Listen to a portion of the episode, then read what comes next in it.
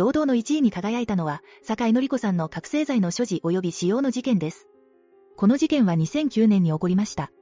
ああ、のりぴーの事件だね。昔はすごく人気があったんだよね。その通りです。酒井さんは1986年にアイドルとしてデビューし、ノリピーと名乗りました。彼女の独特な言葉、いわゆるノリピー語は非常に流行しました。彼女のキャッチフレーズは、おキャンナレディでした。そういえば、酒井さんは他の国でもすごく人気があったんだよね。はい、酒井さんは19歳の時から、当時日本の芸能界があまり注目していなかった台湾や香港、中国などで活動を開始しました。そして、この戦略は大成功し、アジア全体で日本以上の人気を得ることができました。そうなんだ。それに、ドラマや歌でも大活躍してたんだよね。そうですね。1993年には主演ドラマ、一つ屋根の下、そして1995年には星の金貨がヒットしました。